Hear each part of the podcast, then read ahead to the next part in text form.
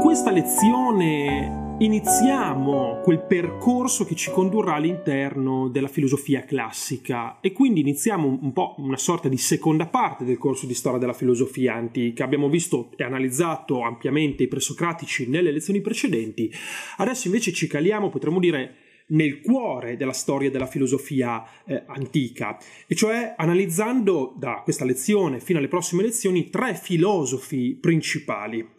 Socrate, Platone e Aristotele, che sono, potremmo dire, i tre pilastri della storia della filosofia antica. Ed è curioso notare che proprio questi tre pilastri sono anche nello stesso tempo e al contempo eh, legati tra loro, legati da rapporti umani. Eh, Socrate sarà maestro di Platone e Platone sarà proprio maestro di eh, Aristotele. Socrate è il primo personaggio che affrontiamo, è la prima figura filosofica di riferimento e probabilmente anche quella più rilevante da un certo punto di vista. Socrate, così nella sintesi in cui ci addentreremo, che è la sintesi non classica di Giovanni Reale, ma ho voluto sintetizzare, mettere giusto i punti fondamentali e quindi vi ho messo una sintesi della professoressa Cappuccino. Penso sia comunque molto buona per mettere in evidenza i punti fondamentali eh, di questo pensatore che analizzeremo in queste due lezioni. Socrate, e così si intitola, così titola il primo paragrafo, è un uomo di Atene. Cosa vuol dire un uomo di Atene? Beh, eh, la tradizione lo vuole figlio di una levatrice, figlio di una madre levatrice, figlio di un padre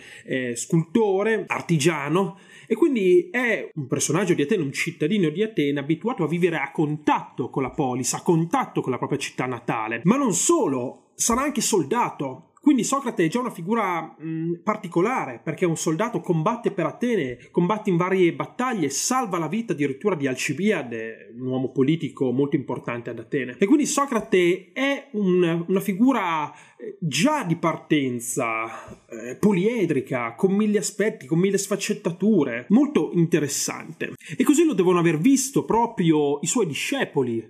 Socrate è l'iniziatore di un tipo di filosofia particolare, perché Socrate è diventato uno dei più grandi filosofi dell'Occidente senza mai scrivere neanche una riga, non scrisse mai nulla. E questo tipo di atteggiamento filosofico prende il nome di agrafia.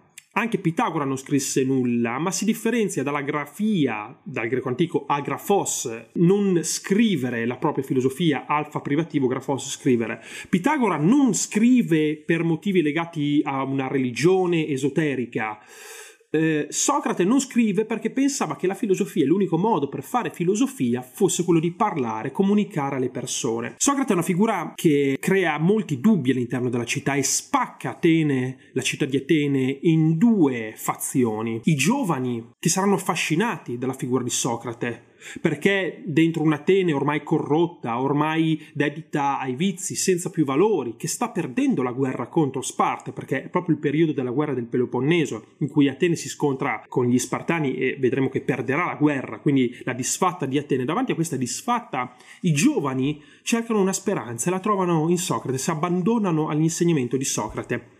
Mentre gli anziani, quelli più corrotti, quelli che erano eh, abituati ormai alla corruzione della città, vedono in Socrate una minaccia. Mm, Socrate esorta alla giustizia, esorta ad abbandonare comportamenti scorretti. E questo non piace a questi personaggi della vecchia politica.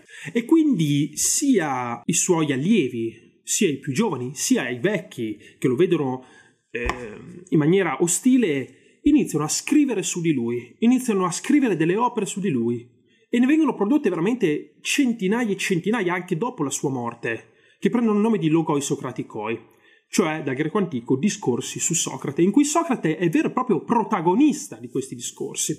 E ce ne giungono da Aristofano, un suo grande nemico, da Senofonte, che fu un suo allievo e uno storico, ma sicuramente i più incisivi, quelli che ci parleranno della filosofia vera e propria di Socrate, saranno quelli che ci vengono tramandati con Platone, eh, che analizzeremo appunto quando avremo modo di analizzare la figura di Platone. E quindi Socrate inizia ad essere avvistato, dice come un comodiumenos, cioè come un personaggio della satira politica, viene offeso perché di brutto aspetto, viene associato ai sofisti, cioè agli stranieri, quindi con una figura, come una figura eh, ostile, voleva usurpare il potere della città e vengono proposte invettive contro di lui per anni e anni, ma Socrate continua imperterrito a distruggere i propri allievi fino al processo. Nel 399 è citato da alcuni suoi avversari, Mileto, eh, Anito, che lo portano in tribunale con tre accuse principali. Non riconosce gli dei, introduce nuove divinità all'interno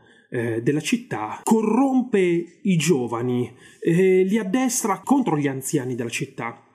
Contro queste tre accuse Socrate non si difenderà e eh, verrà condannato, condannato a morte. Addirittura quando gli sarà proposta di scegliere lui una condanna alternativa, lui proporrà in tono aspro e ironico di eh, essere mantenuto a spese dello Stato, cosa che ovviamente gli sarà rifiutata e che lo porterà alla condanna a morte. Quindi in questa prima lezione non voglio addentrarmi all'interno della filosofia di Socrate che analizzeremo nel dettaglio nelle prossime lezioni, ma ho voluto delineare un profilo di questo personaggio e di come avesse spaccato veramente la città in due, seppure la cosa ironica è che non scrisse mai neanche una riga.